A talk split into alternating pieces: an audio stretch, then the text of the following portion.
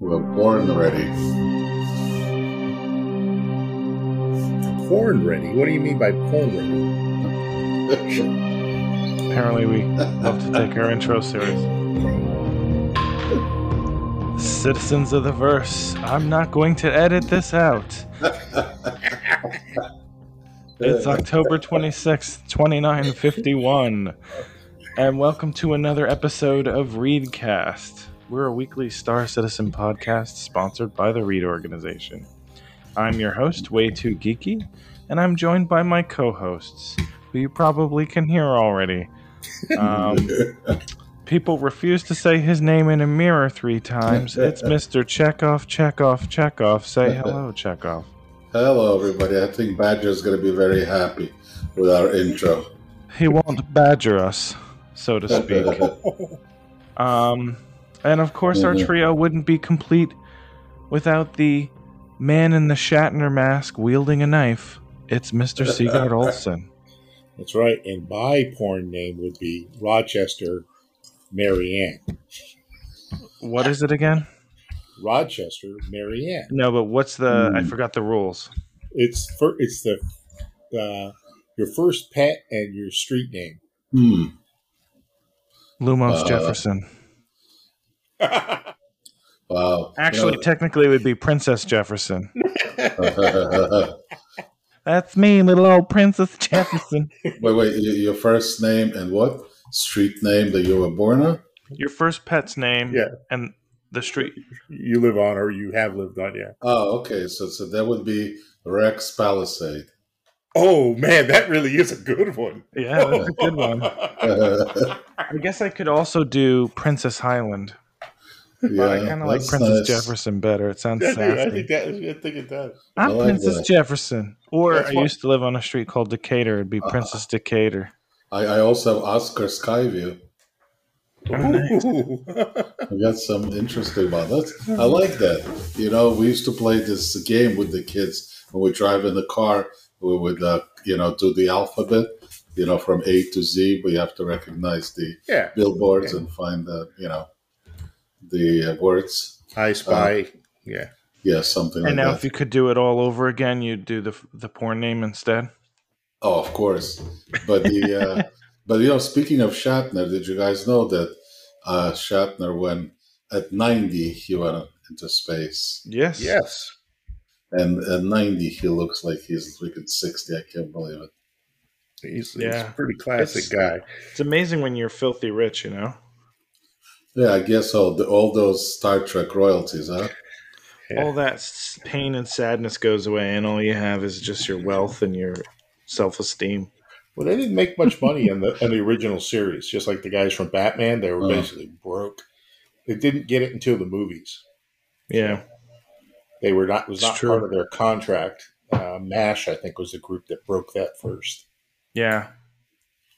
Um, a hundred Trivia percent. Well, um, just to considering we were just badgered by Badger, I thought it would be good to let people know why we didn't have an episode last week. Um, we w- we did record an episode.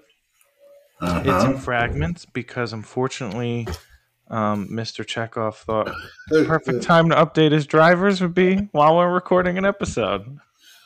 Uh, yes. It Sorry, booted him out, and now. Um, but I, I I came back in thinking I'll be all okay, but apparently not. It, I mean, it's fine. Well, we'll ma- we'll be able to match it up. Um, it's just going to take longer than expected, so it shall be a lost episode that will appear whenever Yeah. we manage not to re- So- be able to record. and it will be available for, for those of you who would like to donate on Patreon. Small, you can you can also Oh goodness listen. gracious! You can also listen to that special lost episode. It was probably the best one ever. we do not have a Patreon ep- Yeah, uh, account We don't have as a of right Patreon now, account. folks. It's okay if you want. Just Venmo me the money.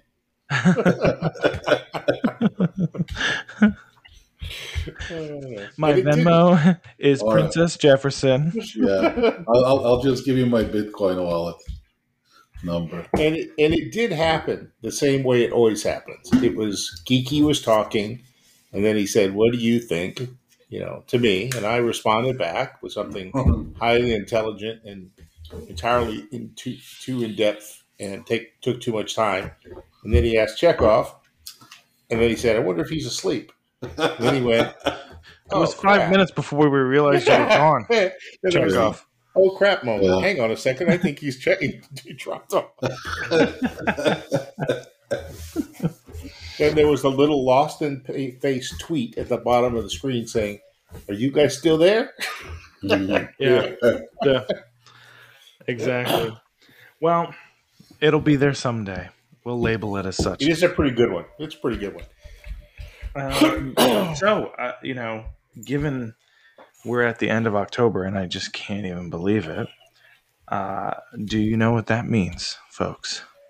That means it's the no, it's the day of Vara. Yeah, check out Uh, tomorrow, October 27th. It's the day of the Uh. So wow! Yeah, I can't believe it, right? Um, break out my mask. Yeah, exactly. If I can get in the game, uh, make your sh- make sure you got those green skins on if you haven't on your ships, and throw on your scary costumes. Um, tell some ghost stories, uh, and uh, see what happens. Does anyone have a good ghost story out of curiosity? And we didn't do this last year, did we? I can't remember now. no, we didn't. I have a perfect ghost ship though, Harold. Oh, why do you say that? Why is it perfect? Oh, Because don't you're all by yourself. Uh, no, because it's every, it's a ship that everybody loves to hate. You know, I, I don't, don't hate it when they're riding the the rocket out of. Uh, Yeah, Crusader. or, or Orison, that's true. What about you, Sigurd? Any good ghost stories? Eh, not really. Uh, No? None I could talk about. None that I could talk about without embarrassing some people. Oh, oh, that would be rough. Yeah. I had plenty, but one of the weirdest ones, unfortunately, I have plenty, but I used to work at this bar in Connecticut. What was the name of it? Uh, I think I don't think you lived in Connecticut at the time. But I've been drunk at a lot of bars, and a lot of bars are pretty old. But go ahead. Oh, it's closed though. Okay. yeah. Um, it was in Branford, uh, Connecticut, uh, and it's it it's always just been like every restaurant that goes there just doesn't make it.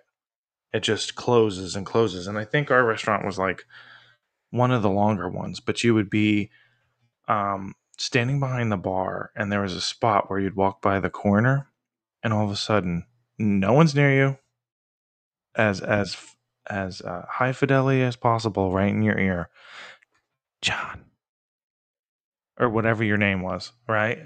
And like this, the hair on the back of your skin, on the back of your neck would stand up, and then like you'd see reflections in the wine glasses, or you'd see like wine glasses would fall out of nowhere, and then when we would be closing up at night.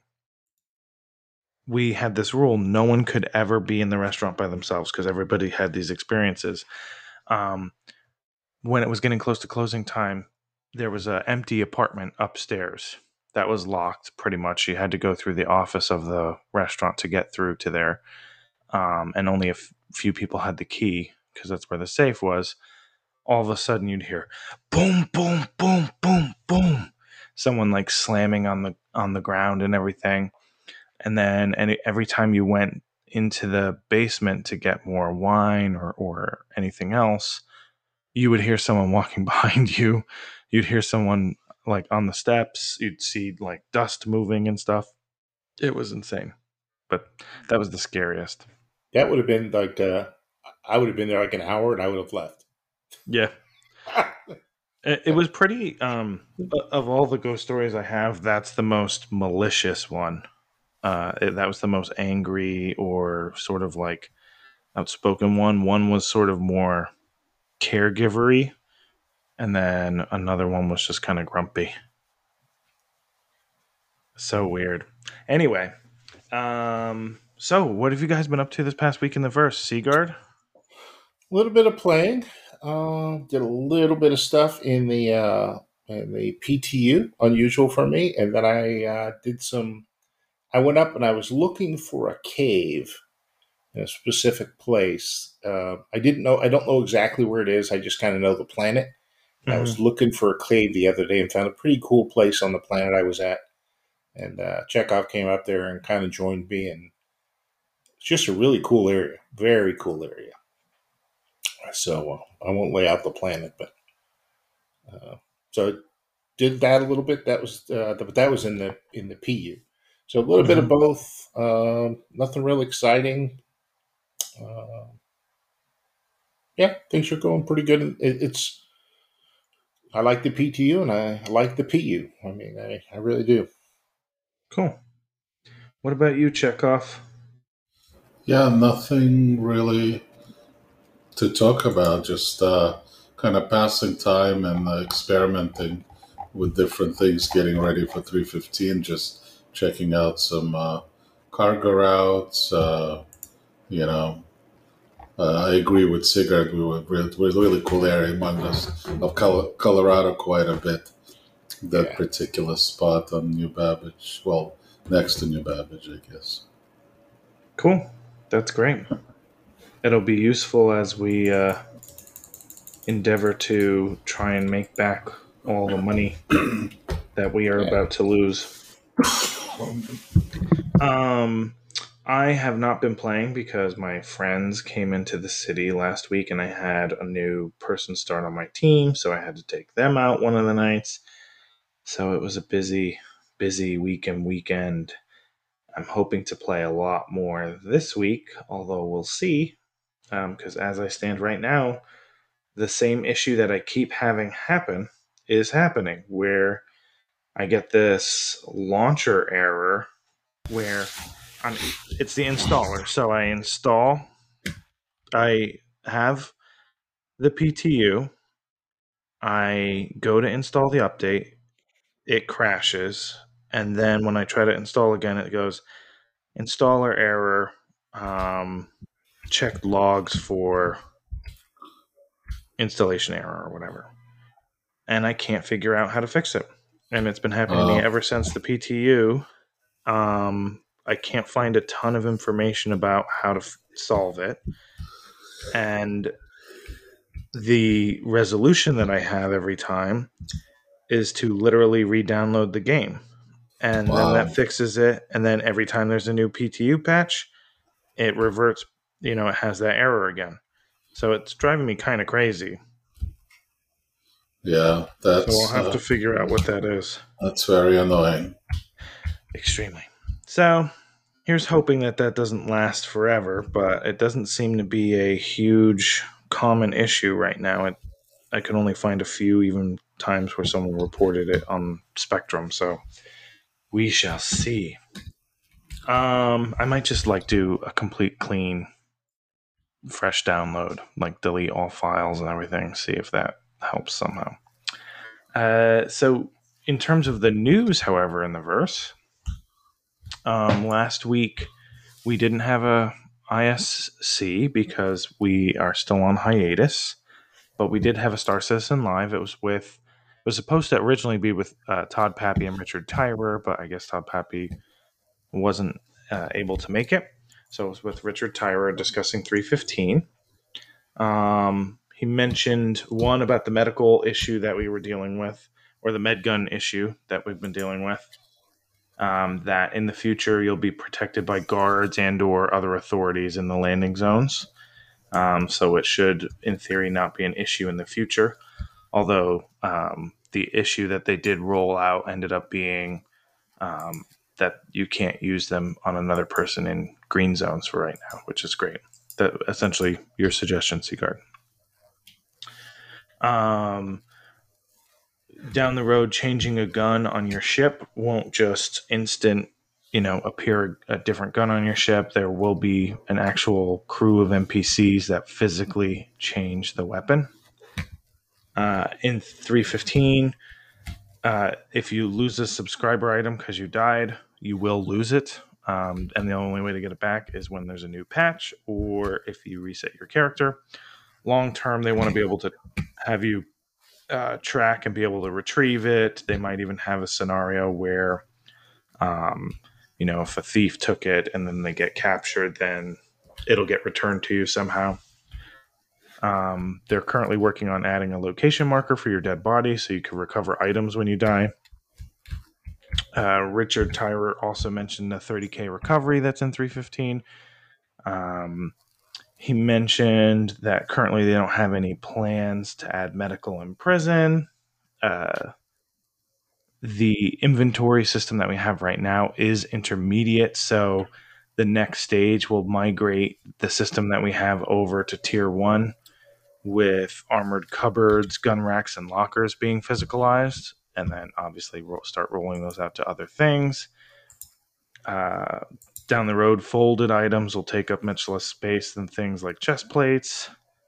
Um, we don't currently have anything like super legendary items in the game right now, but um, you know that's not necessarily going to be the same throughout. Um, you know, who knows what they'll do down the road. So that was Star Citizen Live. Anything come out of it that was super interesting for you, Sigurd? Uh, well, it's it was okay. Uh, I was interested uh, that he was going to be basically only going and working on Squadron Forty Two. Yeah. Uh, well, but he was going to be. He actually, he said he had other another pillar still, Yeah. but but he did say he was going to be away and not able to get on as much. And then he also hinted at it being ready in 22. Yeah. I mean, So- the roadmap hints that too. Oh, does it? Yeah. So uh, I thought that was kind of cool. Um, we'll see. yeah, we'll see. We'll see. Um, so that I was mean, kind of interesting to me. I think that makes sense though if you think about how they're making some of the PU features be downstream from Squadron Right. And he having so much responsibility for pretty core mechanics in the game. It probably makes sense that he's focused on Squadron and how those I'm guessing how those integrate within the the first player experience too. Gotcha. Um Chekhov, you mentioned you hadn't seen this episode. Um, No, I haven't, but I do have a question for you. What did he mean about 30, 30K recovery? Oh, so I think we talked about this last week as well, and it is in the PTU now. But now, if you have a ship and you're flying it and it's full of cargo, or you have some of your inventory items on it, if you go through a 30K, as long as it's server side, then when you come back into the game, the terminal at the nearest spaceport where you, I think any spaceport, but I think the nearest spaceport, whatever, you can click on there should be a button that allows you to recover your ship instead of reclaiming it. Oh, and that button will deliver your ship as it was in the game when you crashed. Oh, okay. Well, that's awesome. So, so you will have your full cargo and it's and it's already working in in the PTU people have been uh gushing about how this is you know making hauling viable again Yeah, that's great. The whole, uh, absolutely. yeah Now, the, the only thing, I guess, what happens is when you die due to no fault of yours, do you get to be recovered also? when you die Well, you know, now that we have the whole medical play, if you if you die, I guess you have to end up with in a hospital, right? Mm. So then you have to go get your ship. You have to find your ship. It'll yeah, process just like it does now. it does. If your ship explodes, then that's you know, then your ship exploded and you've lost those things. Um, Hmm. Although they will become a box. I my understanding is. Oh, Yeah, so great stuff. Um, This week, apparently, we still don't have an ISC, even though this is um, what it's been three weeks. Um, but I'm guessing it'll come back next week. Um, but this Friday, uh, principal artist Josh Van Zuylen returns for a live um, extended look at his earliest work bringing the upcoming Outlaw space stations of Pyro to 3D in game, in engine life. Uh, so I guess he had a ton of content that they uh, had to cut from the CitizenCon video. Um, so you know you can see everything uh, that was missed live with commentary from Jared this Friday. Um, so that could be really interesting, actually, because I thought the Outlaw Space Station content from CitizenCon was pretty great. Um, now this uh, also in the past week, uh, 315 went to Wave Two. Um, it sounds like you notice how I say it sounds because I can't play it um, without reinstalling the game. Mhm. Uh, it sounds pretty stable, actually. Um, have Have you played it, Sigurd, since the 30k um, recovery has been in the game? I don't know that I had. I think once uh, That happened but- over the weekend. Yeah, over overall, I think I played it on Sunday for a while. Um, Mhm. Overall, I for some reason I have had great luck. Once I get in, it's very stable. It's very fast and everything else. I have had a couple times when I couldn't get in Mm. um, for some one reason or another, right? Uh, but when I'm in, it's fantastic.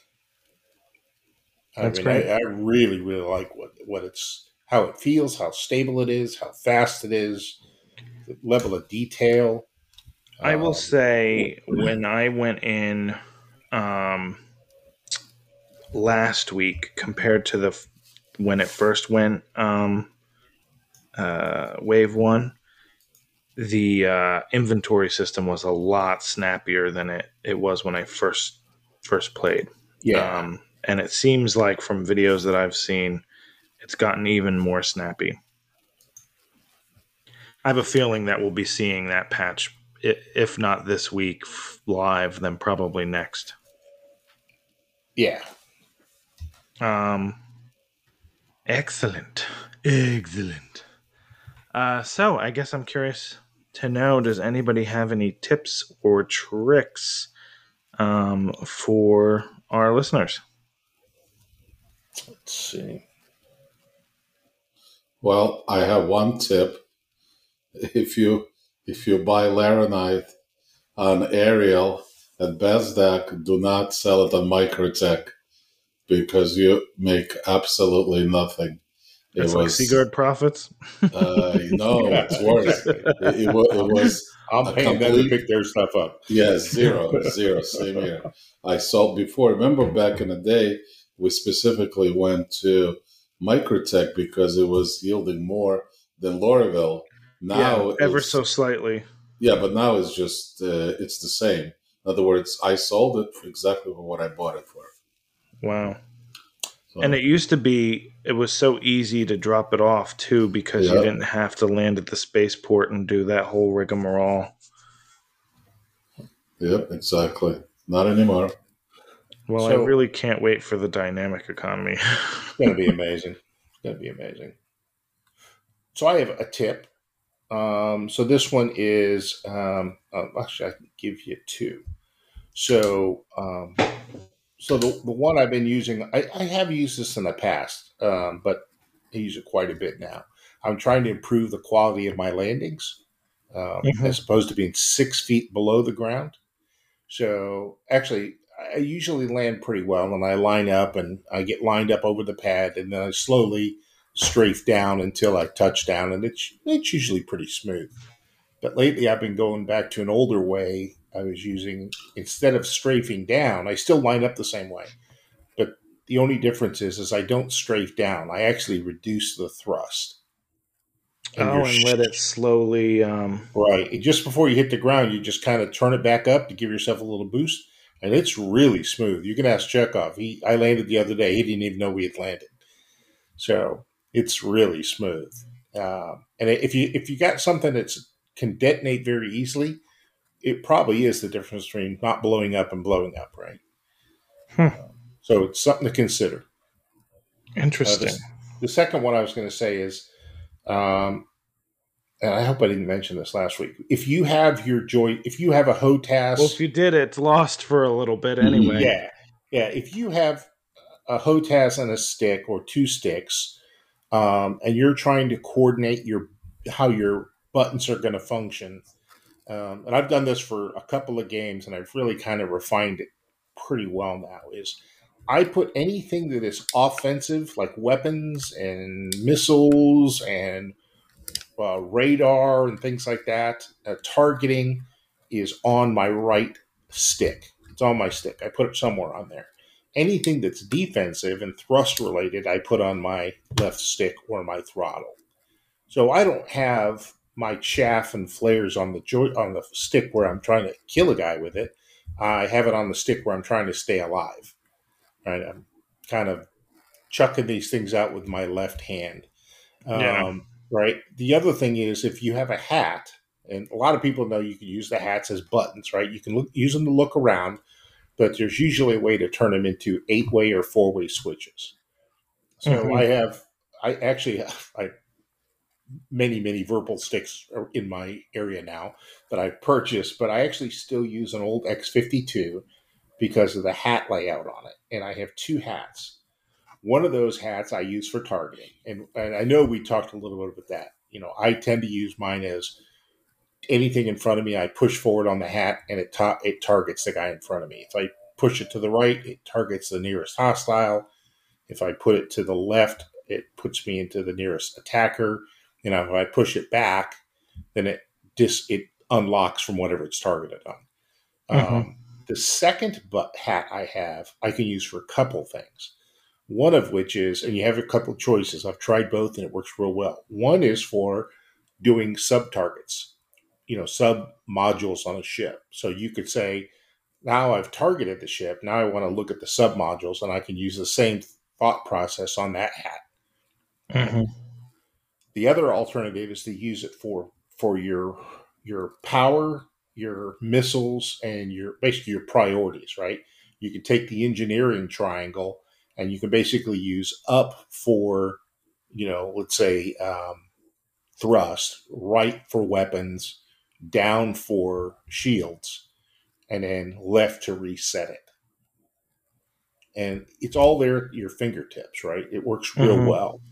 Um, I also use a third hat. A third hat I have I use also for thrusting left, right, up and down, uh, not forward and backwards, left, right, up and down. So it gives me quite a bit of ability. Okay, so, cool. Some thoughts on joysticks. Well, that's great. I I think people will appreciate that insight for sure. Um, so that brings us to our next segment, everybody's favorite and the one that I had to fix the the audio for. Uh, it's time for science.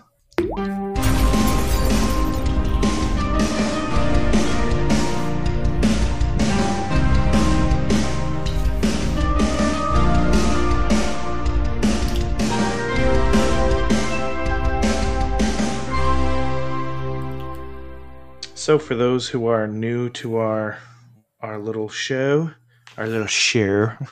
Mm-hmm. um, for science is all about uh, when we did something in the name of science, whether it was testing out the game or testing out something in the game, um, you know, or finding a phenomenon, whatever the case may be. Um, we had a couple submissions, or at least I think it was one submission for science this past week. Um, so our first submission comes to us from Stewie13, who's uh, I don't know if he's a new listener, but he's newly engaged listener. So welcome, Stewie13, um, both to read and readcast. Um, so he said, for science, mm. if you're planning on using Steam Link for remote play using your joystick and throttle, hopefully I can save you from the same pain I had. For whatever reason, Steam Link works for controllers, but they didn't include support to devices like joysticks or throttles so it doesn't see the hardware at all correctly. However, mm. they sell software called VirtualHere, which solves it using some server client solution. Sort of wish they'd just build it into Steam, but thankfully you can try it for free. And the and good thing too, I spent a good hour troubleshooting it only to have the dumbest solution fix it.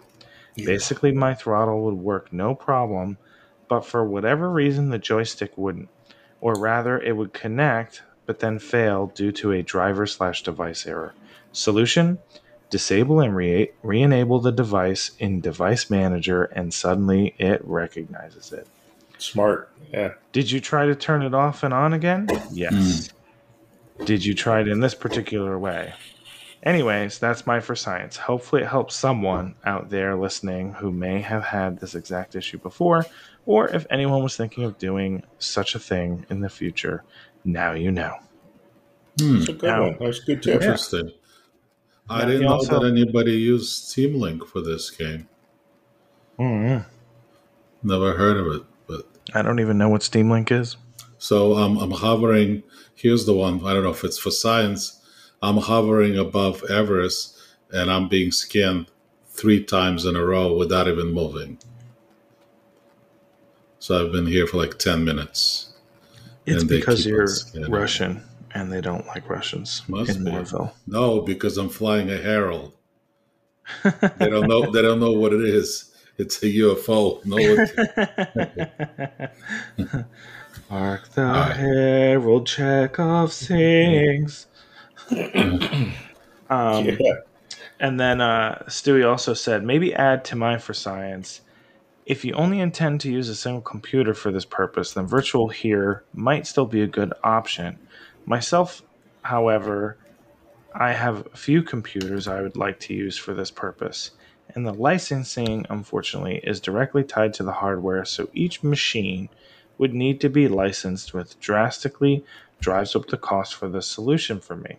So, despite my efforts today to get this to work, I've hit a dead end for now. I'm hoping to find an alternative and will post it here if I find something better. Um, and then Zake commented, I look forward to your findings as I've been researching for a similar issue. Gotcha. Um, so that's all the submissions for science. Uh, anyone do anything interesting for science? Sigurd, did you do anything? I was just working on the. I've been working on trying to get face um, face over IP to work a little bit better. So um, Mhm. I've always had a decent camera, um, and now I've got a nice. Uh, they call the Elgato Facecam, which is it's very nice. It's HD 1080 by. It's 1920 by 1080, um, and it's 60 frames per second. Um, Mhm. So, in theory, it's going to work great. It, it's um, and I've had it working before. I didn't have quite that luck, uh, but what I'm finding is that Facecam is okay, but it's you're very dependent on how good the lighting is. Yeah. And a lot of times I find that I'm just staring into two bright lights in front of me trying to get my features recognized. And that's even more complicated, or, you know, that's complicated even more by the fact that I have glasses on. Um, Yeah. so it is a, it's, it is definitely fun, but sometimes you look like you're in an epileptic fit or you've just sucked on an onion or something or a Yeah. lemon, right? Um, yeah. That's like uh, a sexy biscuit. It was Yeah. relatively new. Uh, uh, there there are some people who do it real well, but they've they um the tricks that I have I do know of right now is that one is when you calibrate your view, you really have to put your face in in neutral. I mean, you know, position everything the right way. Don't mm-hmm. smile. Just stare forward like you would any other minute of your of your day because that's how it's going to reference you from then on. That's the baseline. And anytime you move away from that look, that's when it's going to track the movement. Mhm. Um, Hmm. The other thing is, is that um, right now the I think that their their level of production is at 640 by 480. I heard that the other day in a conversation, um, actually on one of the uh, videos. And even though you might have a higher resolution, that helps you get some advantage, but not as much as you would think. You, you know, 1080 is not necessarily better than 640 by 480, especially if you're giving up frame rate. Mhm. You really want to be somewhere around 30 frames, 640 by 480. That's a great starting point, and anything higher at the same or higher frame rate is even better. Um, so those are the things I've been learning. I'm I'm very interested in. We talked about this uh, last week, but you know we would like one day to do a special event in game where we host it as a video and an audio podcast. Uh, in game. So I just want I want that fidelity to also just be there so that it isn't always just a silly thing that people do. Like I want it to be something people feel like doing in game. right, yeah, I think it'll make a huge difference in events and things and coordinating communication um, between teams if if that stuff is all much more smooth. I guess you don't need the face over IP, well, but I, even the audio, you know. I, I really like the audio. I like the audio and the face over IP, even in their current form. Um, one thing that was, uh, it's a for science, and I think it was from Snorkel actually. Um, He was trying on the new uh, hot weather suit that's replacing Oh, the new Caldera. Caldera suit, and he actually, when he looks in first person, he actually sees the inside of the helmet separate from his face.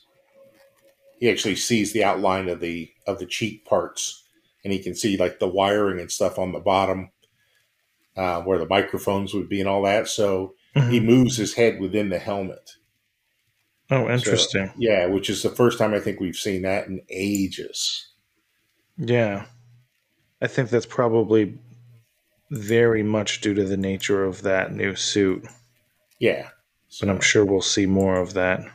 I would definitely like to see. I think that's going to change the way our HUDs look and things like that in our helmets. Yeah, So- I mean, the whole unified, the view looks the same. You know, it doesn't really go with the choice versus, you know, the risk versus reward of having Right. something that looks really Right. cool but is invisible. Right. Um, and I'm sure that'll change at some Yeah. point. They probably have a lot to unify there. Um, very cool. So that brings us to um, your question of the week, Sigurd. Um, so for those who don't recall, last week Sigurd had inquired. They didn't hear it last week. Oh, that's right. Well, they got they saw it posted uh, apparently, Yeah. which That's is where most people react to them anyhow. Right. Um, but uh, his question was uh, Do you think there should be space storms of various types that can challenge a crew and their ship with damage, injury, or navigation issues? So, uh, first respondee was from Scuba, and he said, Definitely. I'd like to see storms so harsh that you have to resort to land based vehicles to complete a delivery. Um, Agreed. Techno states would be a great addition. Space storms, sandstorms, windstorms, electrical storms, etc., would make a great addition and increase the real world fidelity.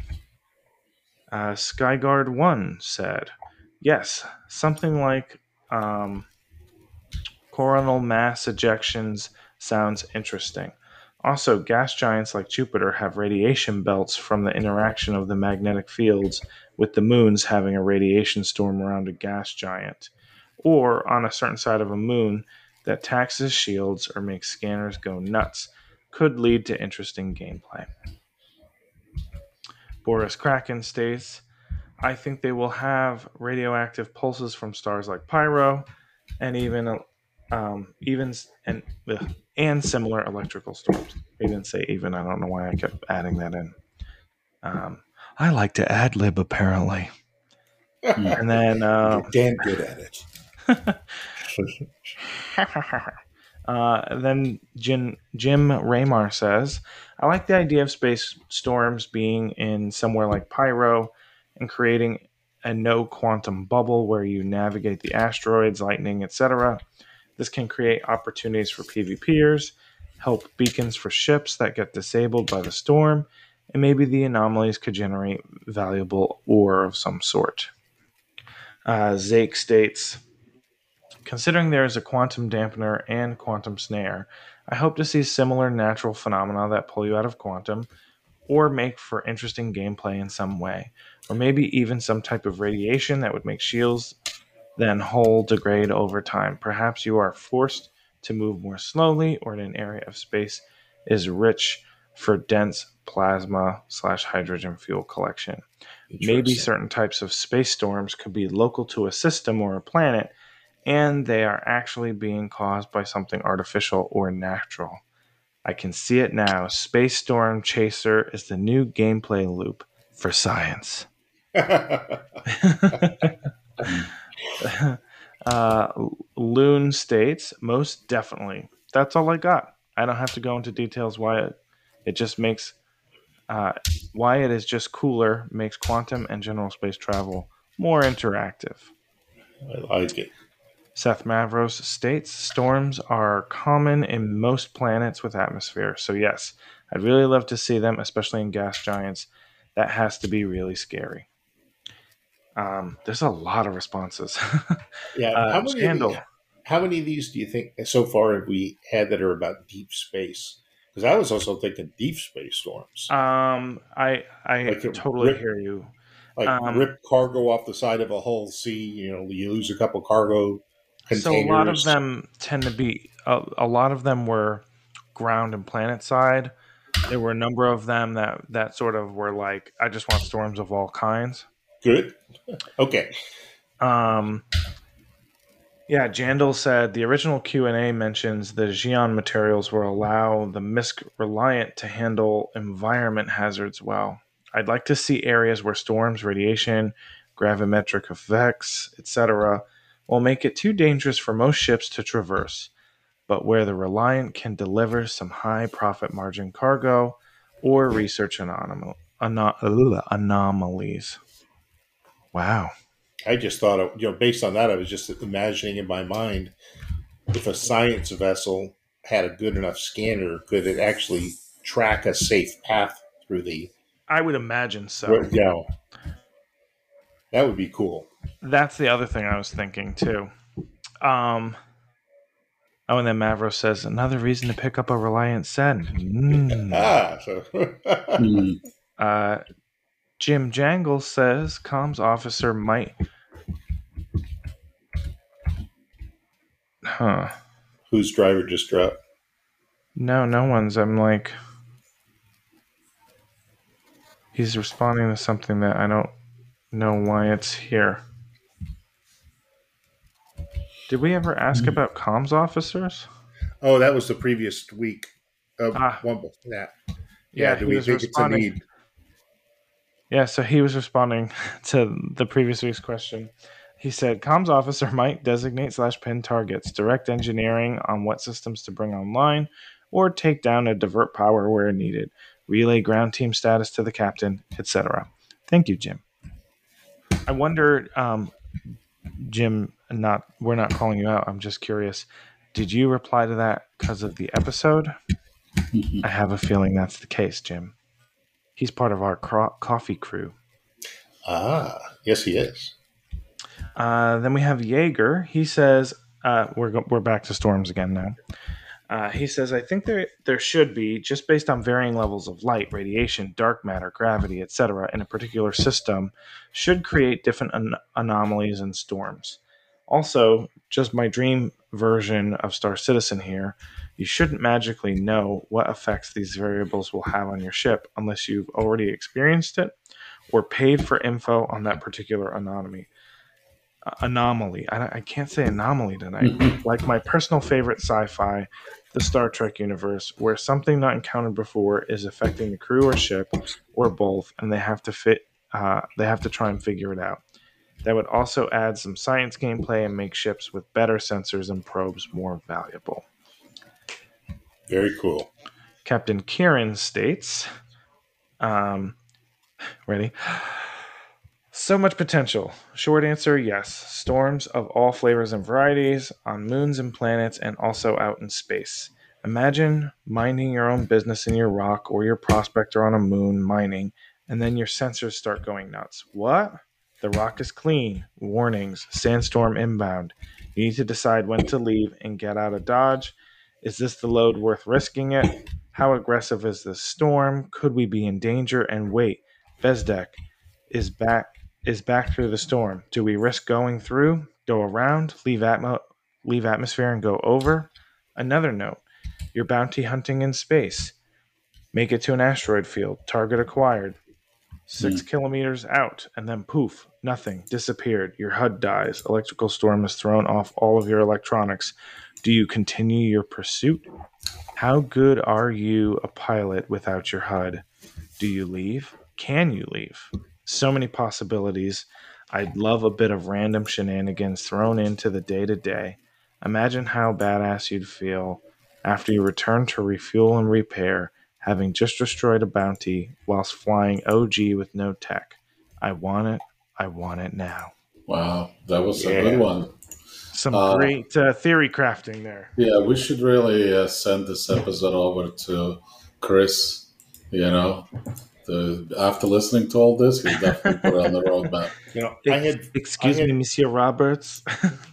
I had I had visions of the three of us on a planet in a Carrack and a storm coming in, and you're readying the ship to take off, and Chekhov would be yelling at me, "No, no, you're going to have to stay. There's not enough room.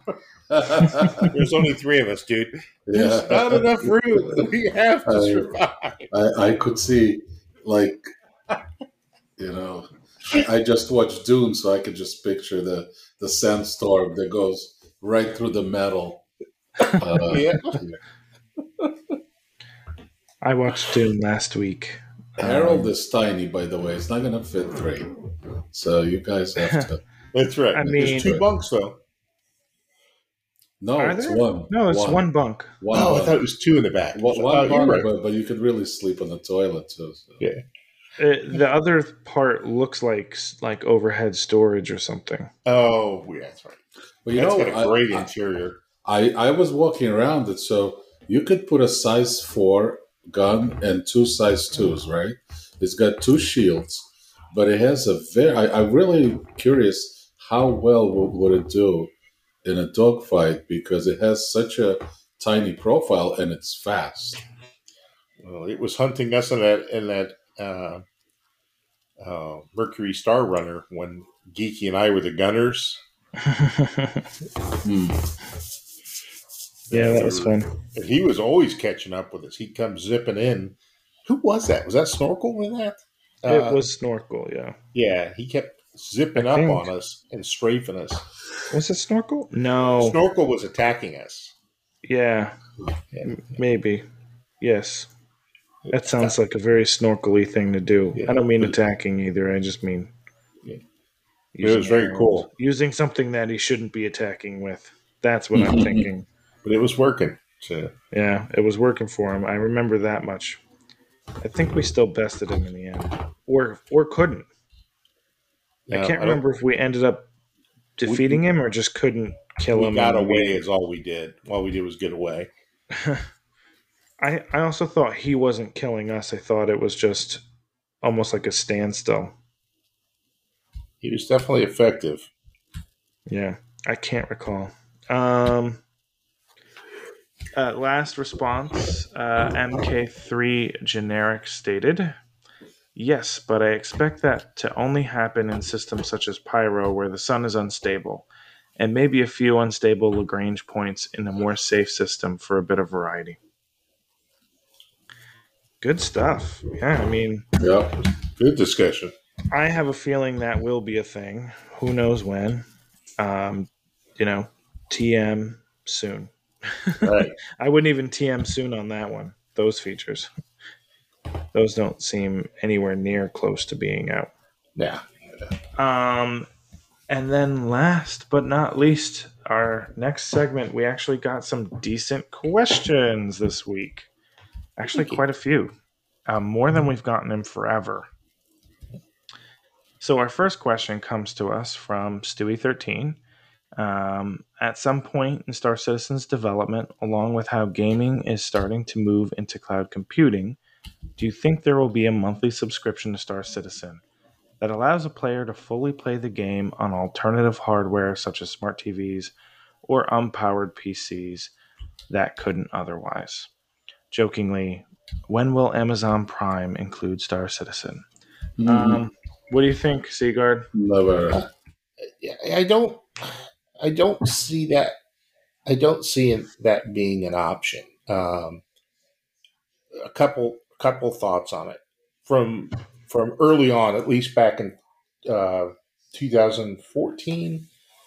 Um, I can remember there's discussions about is this going to be a paid subscription going forward, and the heart of it, the heart of the discussion and the responses always was it was a desire to maximize the power of a PC to present a space opera, and that people who bought in as subscribers would get much of the you know early stuff, you know versions one, two, and three of the Squadron Forty Two, and access to the um, MMO portion.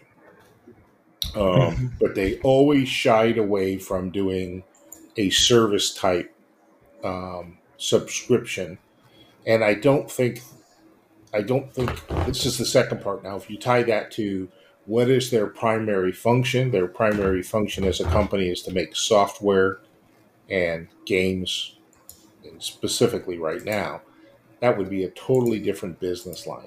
I think someone may ask to host services, but I think it'll just be a third party thing that someone can sign up to get better horsepower and then just log in with their normal account. So I think it'll be a third party thing. If Amazon wants to do it, or what's Shadow Play, um, some of these others. I hope Shadow Play doesn't, unless they optimize that experience. No offense, Shadow, but you're not doing so great. yeah, it would be interesting. It would be interesting if they could, you know, um, Flight Simulator uh, 2020 just uh, brought in Xbox and you can now play as an Xbox player in the PC environment. Um, oh, oh, interesting. So like yeah, a cross channel, right? So it's possible that there might be something like that, but I think they would be paying Chris Roberts for the right to sell those, and I think he would want to be pretty controlled about that, so that yeah. there's no unfair advantages. Yeah, and I think he would want the experience to be phenomenal, or, yes. or it's not yeah. worth it. He and he's a pretty. I mean, let's face it. He, and this is good and bad. He's a pretty controlling guy. I don't see him doing things like that. I could be wrong. Um, what do you think, Chekhov? I think we should just go to earn to play model, which are becoming more and more popular. And what's but, that? Well, you earn when you play. It used to be uh, a pay per play. Now it's turning into earn per play on a lot of these new uh, blockchain games. You know, they're becoming more and more popular, coming out and, you know, building them on new platforms. I think you'll have some components of that. Mm-hmm. So you can actually, uh, you know, earn real items in game that have value. Okay. I mean, I, I big screen TV. Sure. What's that? Big screen TV. Yeah, uh-huh. there you go. I don't know. I personally, so if I think about the question at its purest, um, one, I don't see them doing anything that seems super subscriptiony at all um, just because of what they've said in the past. Even though this is a different type of, it's like a tier, you know.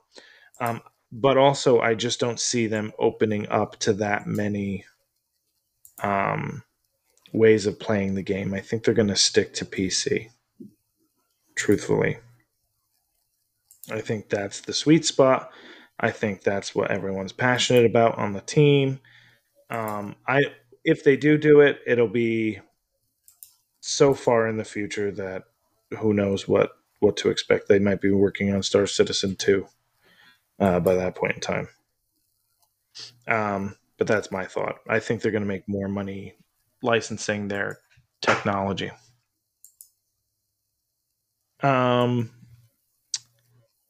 So then Captain Kieran said, All I can say is, I hope they don't throw loads of systems at us at once. I oh I'm I'm like what question is he answering? Mm-hmm. I'm forgetting this is the question section. Yeah. I don't get to play a lot and I'll feel like I really want to get to know a system before moving off.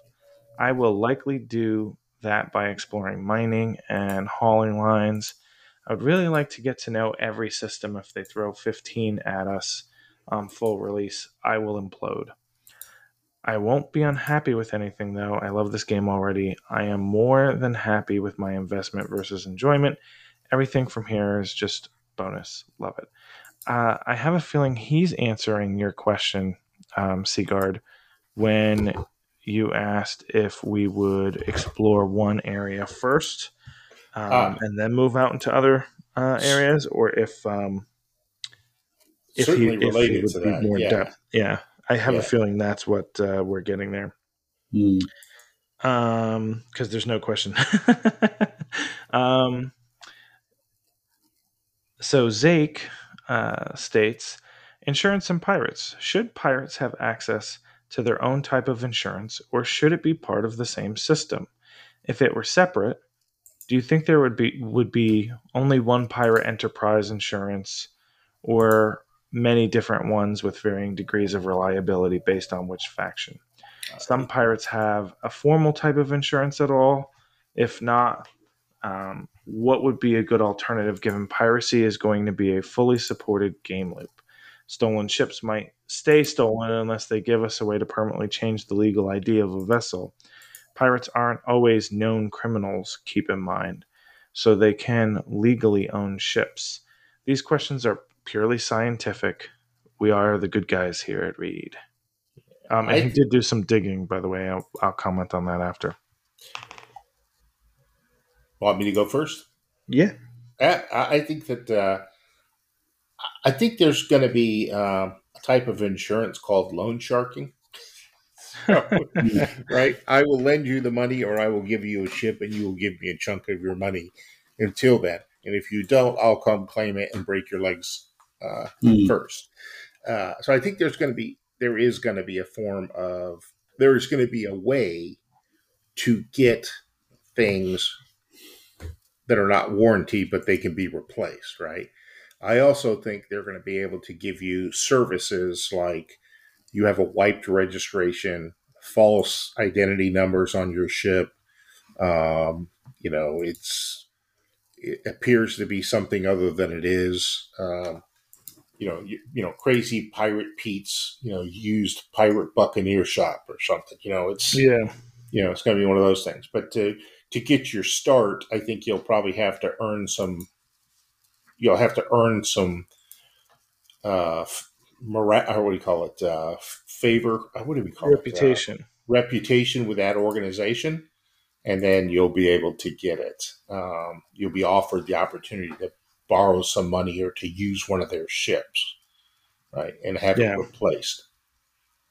So, yeah, what do you think, Chekhov? I think the orgs will probably have pools.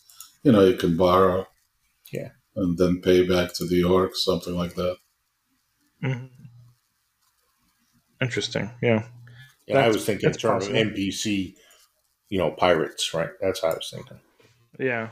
I and I also think it depends on what type of pirate too. Like there's the um I, they always use this example. There's the Dread Roberts uh, pirate captain who's well known throughout the verse, who, um, you know, openly commits acts of crime.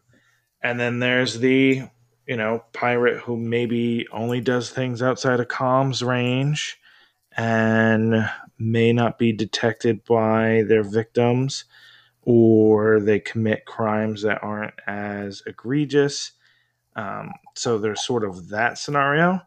And then I do agree there will be some type of system for insuring pirates. Because if not, like, you know, while you want to make it, I don't think it should be easier to be a pirate in Star Citizen. I think it should be a tough life. And they've sort of said that it's not going to be easy. But it shouldn't be so hard that there's no player based pirates because then that changes uh, you know, our risk and reward gameplay. Mm-hmm. You know, you want, while I don't want every mission to go with complications, you do want the occasional emergent gameplay that comes from being boarded by pirates or some sort of activity like that, where you can potentially fend them off and have a story to tell to the rest of the org or all of your friends in game. Um, so, you know, you want to incentivize that. You don't want it to be so hard to be a pirate that you can't even live or, you know, get a ship. I I think you're going to have pirates that are um, the legal pirate, right? They're the recognized as privateers. So today, mm-hmm. you know, that the group that you're working for, you know, I would say Crusader, you know, says, "Hey, we need people to to disrupt shipping at uh, Microtech because we're having a trade war with them, and you know, you're free to blow up their stuff, right? Um, and you're under a charter. You know, you have a you know a charter that lets you go out and do that without losing, you know, any more or um, rep with Crusader. Um, yeah, operate freely. And the same thing with blockade running, right? Uh, it's blockade running is very much like smuggling, except you're authorized to do it. yeah. Yeah. So. Well, I just picture things like this just screams the expanse, and it's like, yeah, you know, this is the OPA is willing to fix the Rocinante because you're doing missions for the OPA. So I hope it. I hope they have elements of that in there too, and that's a gray area activity. yes, the way at least the Rocinante stuff is. Um, now he did say he did some digging, and there was a six-year-old ten for the chairman question on insurance for pirates, and it sort of stated something where it wouldn't be that dissimilar from insurance for lawful players.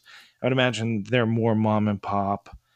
Um, they'll probably use the same system as like for like maybe g- gray area. It's just like going to um uh why can't I think of it all of a sudden? Um, no, um, Mission Giver, Delamar. Oh, okay. Um, mm. Delamar isn't legal or illegal; it's a gray area, but you're still insured there. Yeah. The question is, you know, do you have is your reputation at risk? Because it's one thing to be insured, but you might not you might not make it back to the spaceport without being arrested. Mm-hmm. Um, Skyguard one asks, "Do you think quantum, and he means this for the Tony Z quantum, uh, so quanta, will be actual AI or just a game director similar to Left 4 Dead. I did ask for elaboration, and and Zake and uh, Skyguard elaborate a little bit. I didn't realize um, the game director AI was sort of all about um, flow of gameplay around drops and mobs and event timing to provide a more engaging experience. Mm-hmm. Um, so I, I, wasn't sure. I don't know which one you're stating is more complex, Skyguard, but I think we can still answer the question. What do you think, Skyguard? Absolutely. I think that Quanta will be behind the scenes and it will transition to the the game, the more detailed version um, and basically scripts and things like that for missions. Um, when a quanta would be in sight of a game player. Right. Yeah. And we'll make that transition. Up to that point, they're just tracking random data about that ship or that quanta, and then they'll flesh it out as soon as it becomes um, close to a person. Mm-hmm. And then as they go away from that person and they're not visible anymore, they'll go back, they'll save the characteristics of that quanta for future reference and then, um, you know, put them back into the quanta state. Yeah. So, yeah, agreed. Um, Chekhov? I'm not even sure I I understand the whole concept. So, yeah, I think he's I think he's mostly curious about the distinction between, say, a um, a true AI versus more of a overarching AI controller. so uh, I don't know how familiar you are with Left 4 Dead.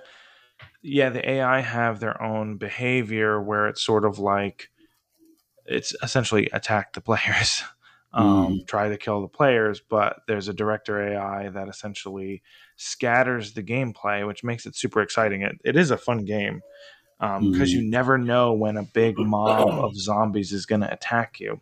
Mm. And sometimes it's right away and sometimes it's not and it's i guess it's based on the, the skill level of the player. Mm-hmm. um, so if your group of players is highly skilled they'll make it more challenging. Um, whereas like that's a meta view. Will our quanta be actual ai or will it be just this meta driver saying the universe is going to do this and that Yes, it's basically control AI versus a true AI. Uh, yeah. Well, I think they, they always said that they do want to have uh, some degree of control over the, the, the, the overall AI and PC play. I don't think it will ever be a hundred. Well, firstly, I think the technology is not even there for true AI, so it's it's going to be definitely yeah. controlled AI.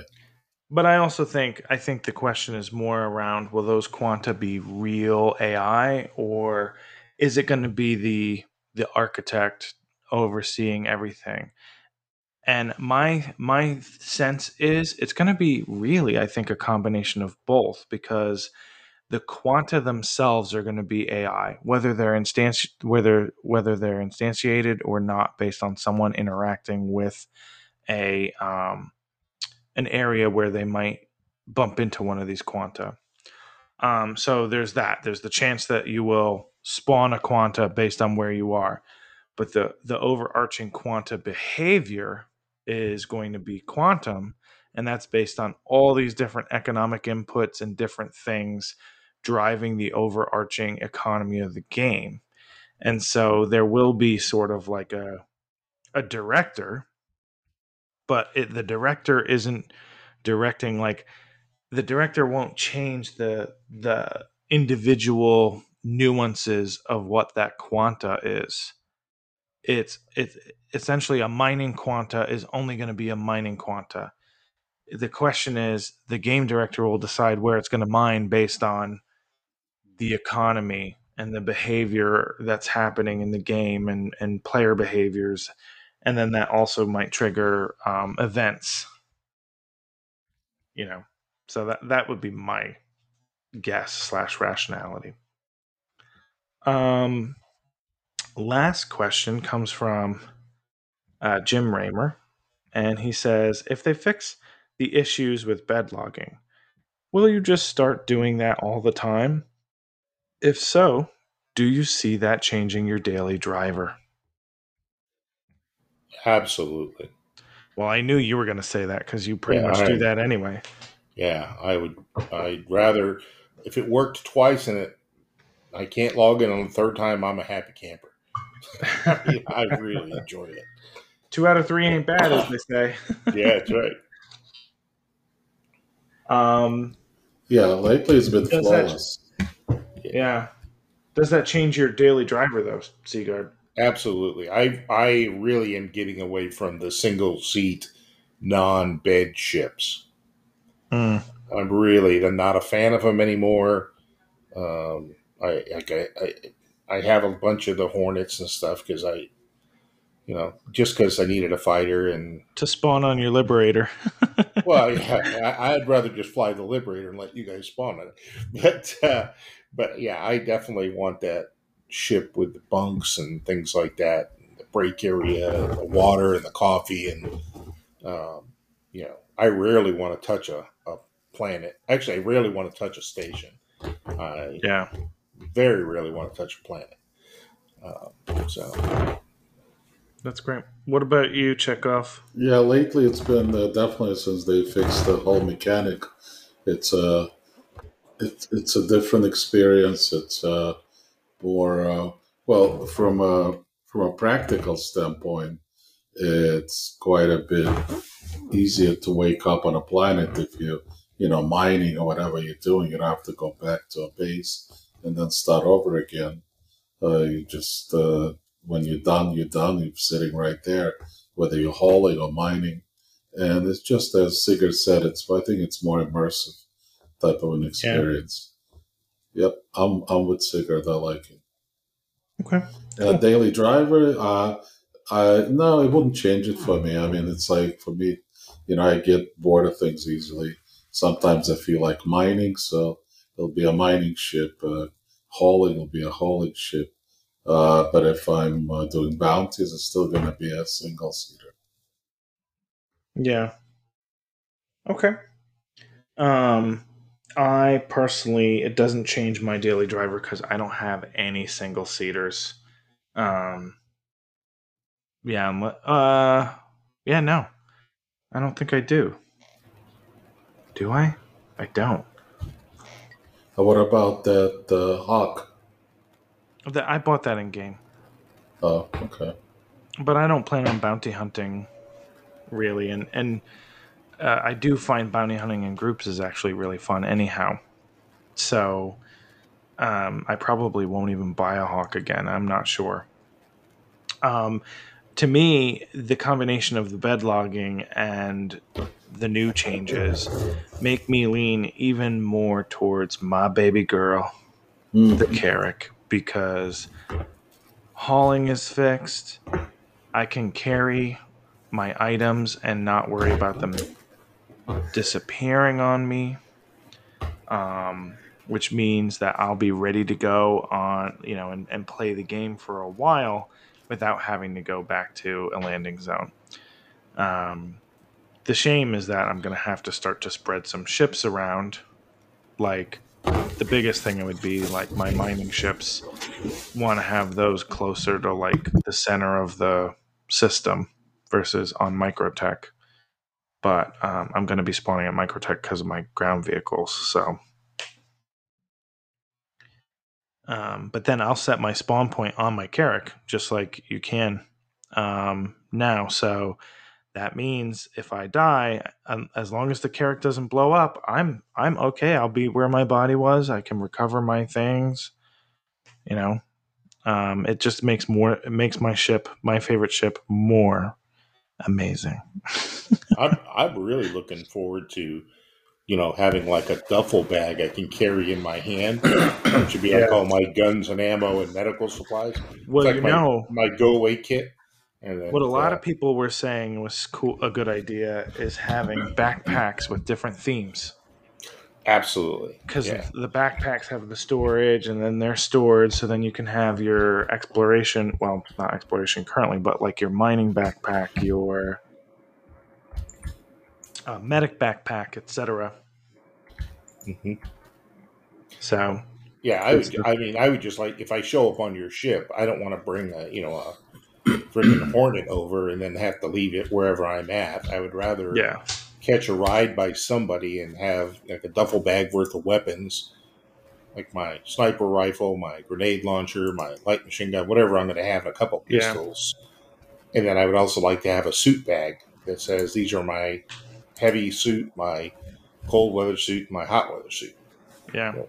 then, I'm looking forward to that version one where the lockers and things actually I mean, the gun racks work, and I'm pretty sure they will subs like they will keep what's on them.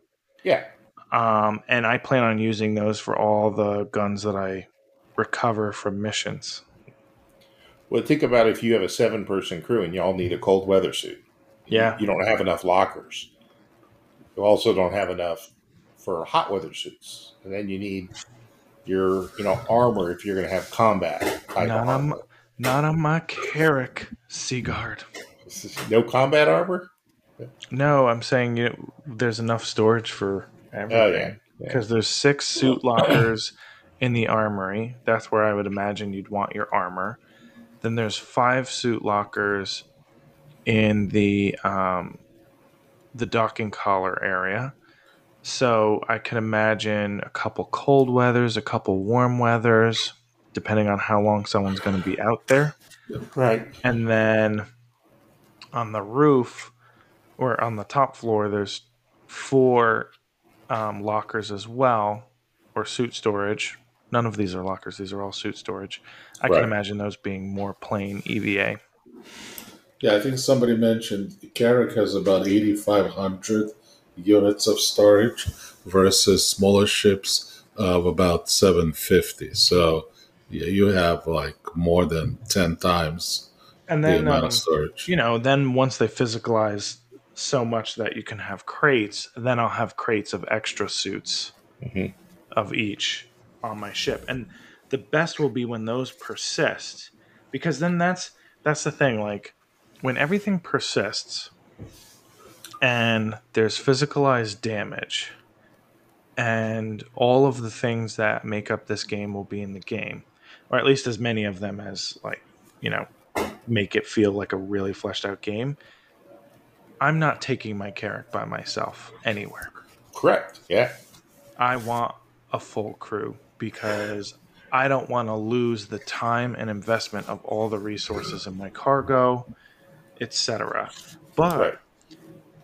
as far as I can tell, especially now, for the most part, one, our ship shouldn't be that interesting because it just has basic loot versus something that's extremely, extremely valuable. And two, it's actually pretty tough against most ships. Yeah. Um, and, you know, in theory, I haven't been saying my phrase a lot lately, Mhm. but in theory, other big ships that could take down a Carrack aren't going to be flying solo either. So it'll be, and and they won't want to destroy their ship. Like they won't dive bomb you because because of the investment. Right. Right. And absolutely, there should be because of the investment and the repercussions of Yeah, you know. So, what happens when you crash and burn? Everything on the ship is gone, or it can be looted. Um, currently, if your ship blows up, it will create a lootable box. What if you blow up in space? I believe it'll still create a lootable box. That, as long as you move it onto a cargo grid, will maintain itself. Interesting. So tractor beams should be able to move those onto your your ship's cargo grid. That's Yeah. supposedly. I don't Yeah, I plan on carrying very little. I you know I did in the army. I carried Yeah. very very little in the army, and you just learned that. You know, if you want to bring forward paperbacks, paperbacks out, and sixteen rolls of toilet paper and four cartons of cigarettes, you're carrying it. Yeah. Right? Uh, you know, truthfully, underwear become an option. Uh, socks are really important. Pants, and uh, usually we would use our our uh, jacket liners as our like a sleep shirt. So we'd run around during the day with regular old BDUs, even in real cold weather, maybe with just a liner underneath it, because you get too hot as you're working. So you have to almost be cold to keep yourself busy to stay warm.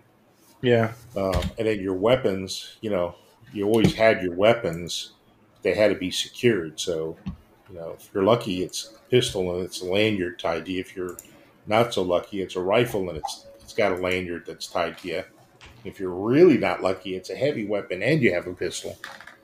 Um, that Yeah. gets to suck. Uh, next thing you know, you're up to 100 pounds of equipment plus water and ammu- ammunition. Uh, Yeah. you can barely move. So Well, and what I what I you picture learn to is, you learn to travel really light. Of course. Well, and that's the thing. It's like I also picture like my ship will likely be stocked for crew. So that for the most part, crew members won't need to bring much with the exception of whatever they like for their own personal flair. Right? And it's like, okay, we'll bring an armor set that you want to wear and you have armor locker 1 hmm and then you know you can choose weapons in the armory if there are additional weapons you want that you can store in your own room then that would be cool or you know i i, I think of like since not everyone's going to be super combat oriented on that type of ship having options like a couple of shotguns a couple sniper rifles a, rifles a couple of this a couple of that so that it's more situational. And then obviously in storage down below where it's harder to get to, that's where you have the other options that you can restock the shelves with and or if some you know if everybody wants a grenade launcher there's a whole crate of them Right. Right. Yeah, I mean, I even the sniper rifles, you know, sniper rifles are great for distance shooting, but when you get within a certain point, all Yeah. you see is a blob because it's bigger than the you know, you've exceeded the size that the scope can look at you when you're within 50 feet. He can't. well that's why i like the point and click of a shotgun yeah, and that's great. And its shotgun is great for that, right? Um, also, just you know, I don't know how many times Badger and a couple other guys can tell you, uh, Hamar, every time you bend over and you would have you know pick something up and you had that rifle on your back, it would slide forward and smack you in the back of the helmet every freaking time. And you just got so sick of it. So after a while, you just realize that you, you grab the muzzle. You always have them hung upside down, so the muzzle's towards the ground. You grab Mhm. the muzzle, and then you bend forward to pick something up, so it doesn't slide off your back. Uh, so you're always running around holding your weapon, so it doesn't yeah destroy you. And if you dive on the ground with a rucksack, the rucksack just grinds your face into the gravel because it slides up over your shoulders. So you always learn that you can just disconnect them real quick and just drop it. Um, yeah just little things you learn, and it's just like life gets so much easier the lighter you travel. yeah yeah well and that's the, like and i picture a ship i i'm sorry i keep going back to it and i'm belaboring the No, it's a 'cause ship. I'm, i well no i just i it's because it gives me so many things to theory craft whereas like some ships miss some components of it whereas this Right. really fleshes it out and it's almost like why is this so well thought out Right. um you look and you look at the kitchen the kitchen has quite a bit of food storage It does. and that's not even counting you can tell there's that machine that gives you like you know textured protein or whatever Right. like the, right. i i always think of, i keep thinking of the expanse because i feel like the character makes me think of it because it's sort of it's like a bigger rocinante right. Right. um ooh, now i want to watch that show after this I've been I've been rewatching it because the final se- season's coming out, and then I've been rereading it too because the final book's coming out. Yeah, I think I'm gonna watch the last season probably. I highly recommend the books if you haven't read them; they're incredible. That there are some things they do in the show, like I I think the last season will be extremely different than the last few books because they're kind of combining a few things. Um, it'll be interesting to see how they leave it off. right. Um, anyway, Yeah. It's Hmm. like you were talking, like one of the things, and I've thought through a lot of this stuff um, when I was trying to figure out, like from from a logistics perspective, how much money do we need to equip an expedition, right? And then Yeah. and we had that question, right? If you're the if you if you want to have an ex if you want to have an exploration expedition, and you're going to take out a crew, how much do you pay them, and how much do you need to do you pay for their stuff? Or do they just buy it from you when you're on their ship? You know what are the mechanics and then you know how could this work in game? And uh, the carrack is a great example of lots of storage on the way out so you can have lots of food and everything else for long duration missions um, and you can have extra vehicles but if you don't get rid of any of that stuff you're not going to be able to bring back a lot of stuff from the alien cultures or things that you might find so Yeah. there has to be a balance. Um, and then from a game I would almost leave a storage hold empty. yeah, exactly. And then uh, from another um, another level of thought is that so you have this, you go and buy ammunition and you go and buy um, food in bulk and liquids in bulk and and you have you know five you know big SCU crates of food in the, in the storage area for two weeks. Um, our, our characters always wake up refreshed and hydrated should the cargo in the hold be reduced each time, each day by some amount? Mm, So you can see how much food is left. Um, clearly, I don't think we all want to be carrying boxes of MREs up and throwing them on the counter in the in the fake cafeteria, um, and we don't always want to run over and and have to go get a bottle and stuff it in our shirt or a jacket or whatever we're doing. So maybe it's one of those things that it's simulated behind the scenes that you're you're able to eat, right? Um, I feel like, I, and I also have a guess that if you have the food in your storage, I have this feeling like your kitchen will just replenish. That's what I think. That's what I versus think. making you go in there and put all the things on the shelves. I feel like that level of tedium they might not. Right. And it, you know, it may be that it's an, an automatic fill. You know, it's a system they have. You know, that automatically mm. fills your, it caters your your meals, right? For that well, machine, the thing right. with the tubes. And then, depending on the type of ship you have, maybe a better quality ship has not only better cuisine, but it has more available supplies. Yeah. Right. And then another ship might be restricted on how long it can travel without support by having only a limited amount of food. Yeah. Um, so there's little things like that. I, I kind of wonder how they're going to. I think that's farther down the road, but really does make um, mission planning kind of important. Well, because they create such detailed environments. And so right. you sit there and you go, is this just to make us feel immersed? Or is this a thing? You know, like. Right.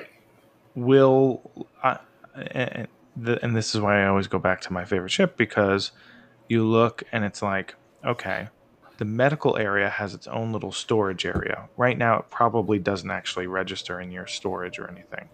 But I, I could see you having like spare med guns, spare capsules, and all that stuff in that storage area and in the doctor's office. But will that stuff actually matter, or is it just for like realism? And I feel like it, it's probably going to balance between the two, and I'd be fine with that. Yeah. And then you look at like a ship like the 890 Jump for the crew, they have a kitchen that has the, the little squirty tubes and sort of like the automated kitchen stuff. But then there's like a chef's kitchen. Are are we going to be playing Cooking Mama, serving guests on an 890 jump? right. I mean, you know, like is that going to be real gameplay? It's especially because right now there's only one ship that sort of has that outside of the smaller luxury ships, and the smaller luxury ships have tubes or closer to tubes. Right. 600i's also got a full kitchen. It looks like. It does make you wonder, and you know maybe some of your people have to be AI just to take care of the rest of you. Yeah. So uh, I mean, it'll be interesting. I feel like in that instance, the AI will be the cook. You know, yeah. like the AI will be the chef and they'll just be going through AI behaviors. It might be more like Diner Dash, where you could have person based crew who are taking the plates up to the, the folks in the restaurant, or you have NPCs that you've hired who are doing it. Right. Yeah. It's it's so there's so many possibilities here. I you know, I don't want to haul crates by hand, but I definitely want to have the, the detail of planning and logistics, right? Yeah and discovering well, I, it. Wow, I should have thought about that. I feel like this is where I think it's going to be so in depth, but at the same time, we're not realizing why it's not going to be as bad as we think. Is say you're a long hauler. Now, there are two different types of, or maybe not long haulers, but there's haulers who are hauling in system. Yes. So you're going from a spoke to a hub, or vice versa. And then there's haulers between systems. Right. Interstellar. So hub to hub. So it to me that changes gameplay and so a hub to hub hauler is likely to carry a much larger vessel with more maybe even more variety of cargo to an entire system mm-hmm. based on needs Whereas within a system, it might be moving a resource from, you know, Microtech is rich with, oh, you they're sending mi- microchips and um, uh, mobiGlasses to uh, Port Olisar, which is, in my opinion, I would have I would picture that to be like the hub of of the wheel.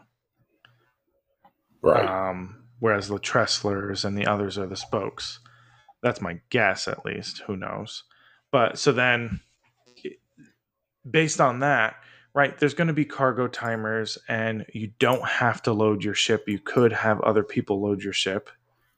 And while they're doing that, you're planning your route. You're making sure you have the right items on your ship.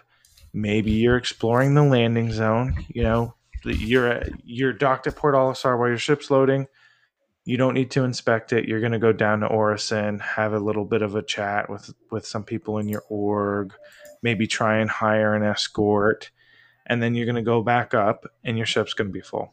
What type of escort we talking here? Are we back to the poor names? Yeah, yeah. um.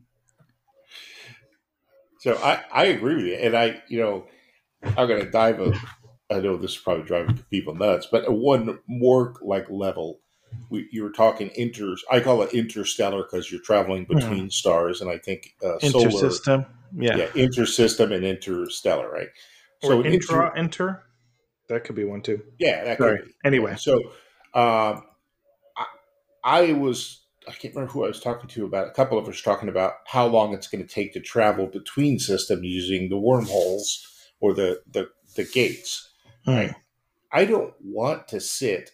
I don't want to take four hours to load a ship and then take 10 or five minutes to get to the destination I want to get to. Mm. Right. Three minutes to travel across the solar system, one minute to go through the tunnel or the, the gate, and then another five minutes to the other side, and I'm done. Um, I also don't want to make 96 jumps. right. It's yeah. not an efficient way. Um, I think it's a great way if if you're not at a high tech level, but I think at a commercial level, I would much rather see direct routes that are long distance. Basically, I know where Star System is. I have a drive. I can basically go there direct, but it's going to take me two hours or three hours to get there. Yeah. Now I spend time on my ship doing things like repairing my rifles, playing the games like Arena Commander, like they've said, you know, you'll be able to play the you know the uh, universal ranking, so you're basically a professional game player within the in the verse. Mm-hmm. Um, you'll play chess. You could do you know training, whatever you're going to do. Um, you know, run into these storms out there, the deep space storms. Um, and I think you know, that's the type of thing I would like to see in some cases versus just a jump gate. If you have the right equipment, and most big corporations would figure out a way probably to do this is jump directly.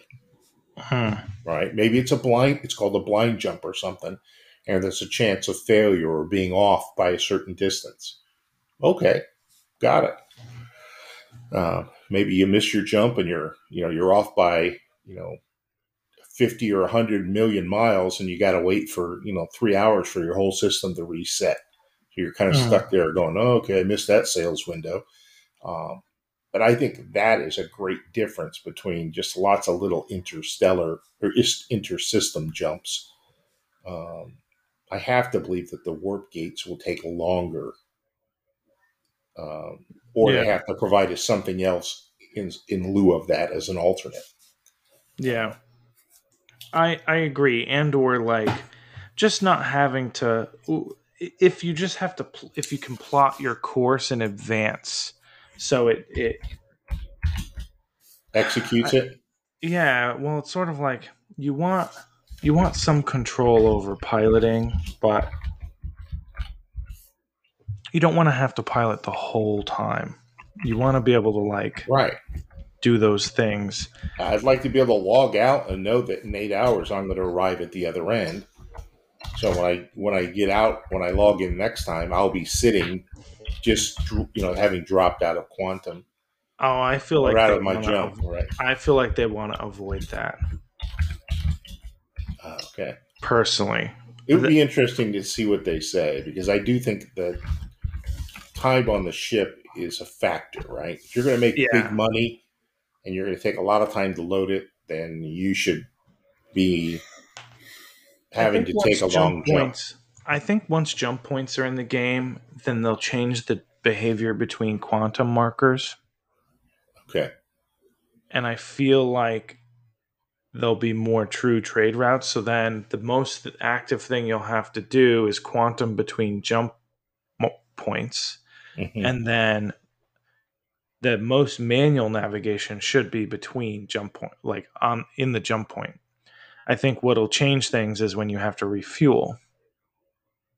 Right. And I think you'll have the tools to plot that out to know at which jump points will you have to stop off and refuel so that you make your your your goal. I think the longest thing will be well, I think this is where you'll have to balance risk versus reward. I think it'll be like, oh, you made one jump, you made a decent profit. If you make three, your profit's going to be insane. But then you have to figure out what you're moving between that system and the next system. Right. Right. And then what happens if by the time you get there, that commodity is not worth as much? Yeah, and I would and I would like to see some kind of um, if you think of the natural occurring uh, gates mm-hmm. that you know they're describing the game that there's some bigger man-made equivalent yeah.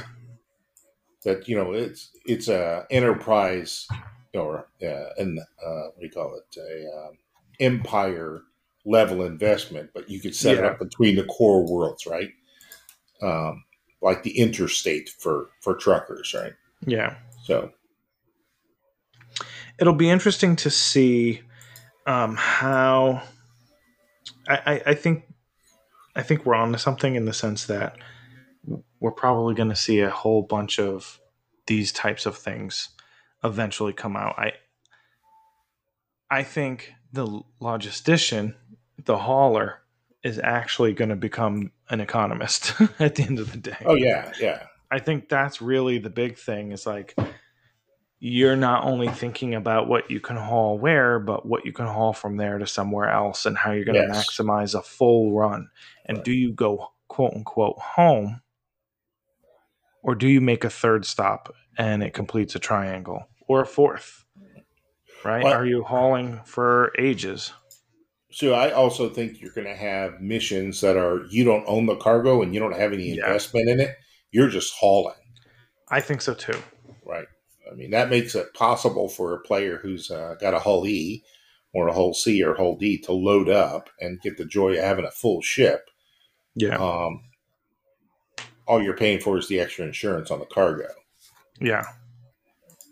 And if you want an escort. Yeah. If it's going to be less guarded trade route or if you're going to take yep. that risk. Yep.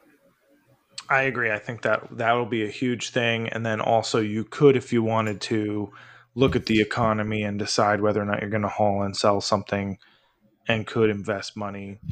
Or it could even be something like us where, okay, we now have a pool of org resources in this system, but we need to move it to our front lines where we're openly exploring a large swath of space. We need you. Maybe you take a smaller hauler, not the not the Hull E, but maybe right. you take a Hull B or C to our forward operating endeavor with all the supplies we might need for an expedition. Right. And we'll have those supplies running, those supply lines running. Yeah. No, I think it's going to be awesome. It's uh it's funny because it kind of a little bit of what we talked about this ties into my question for today. Um, oh yeah, you never asked the question for today. Yeah, so today, so so if we go back to when you were talking about the Carrack, right? Uh, how mm. the Carrack has those capabilities that really make it, you know, possible to envision this, right? Mm-hmm. Um, I was thinking uh, specifically, you know, the Carrack has a medical capability. So does the Cutlass Red. So does the Endeavor. We know that, right? Um, but you know what? What criteria for a ship really should make them candidates for having a medical capability even if it's you know a level of a medical capability the Cutlass has, or uh, what the Carrack or the 890 jump has.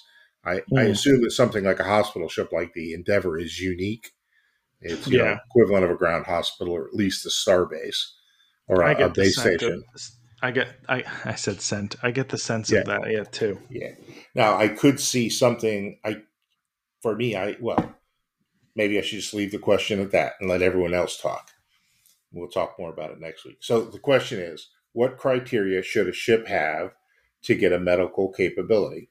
Consider this for Cutlass-like medical capabilities and also for Carrack 890 jump type medical capabilities. Excellent question. Well, if uh, if you do want to answer said question, if you have your own questions, comments, thoughts, feelings, tips for the week, things you did for science, feel free to submit them. There's many ways you can do so. You can email us at readcastsc at gmail.com. You could DM our Twitter handle at readcastsc.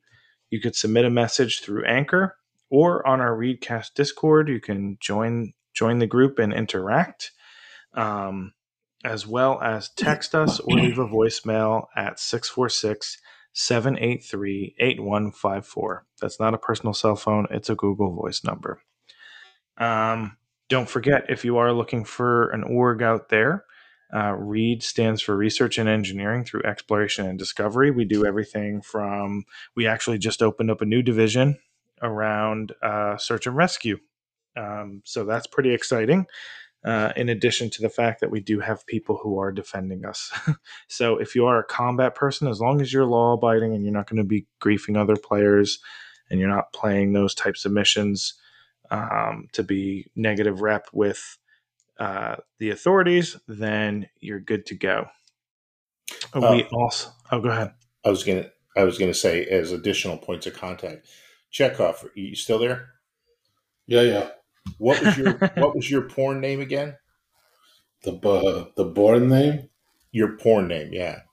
born born the name, born name. Which one? The one we we talked about at the beginning. Yeah, the one Yeah, we that talked would be about. your patent street name. Oh, there were several. The original one was Rex Palisade.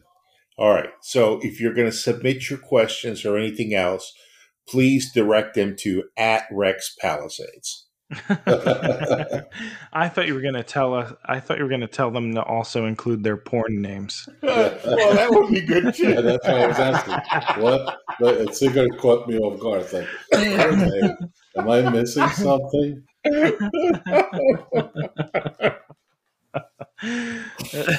I. uh, anyway, uh, we also have other content creators in Read, so don't forget to look at Earth's videos on YouTube. Um, and then Admiral Cody and Calibri are creating quite the soundtrack inspired by Star Citizen and Read, um, including all the music that you hear on our episodes. That wraps up another episode of Readcast. Thank you, fellow citizens, for listening. Have a safe and happy day of the Vara, and we'll see you next week. Good night. Good night. Boo. B- boo. Yes, that's my scary voice. As opposed to your porn voice where you're like, Yeah. boo. Yeah. More like. Oh, jeez. Just limping in there, huh?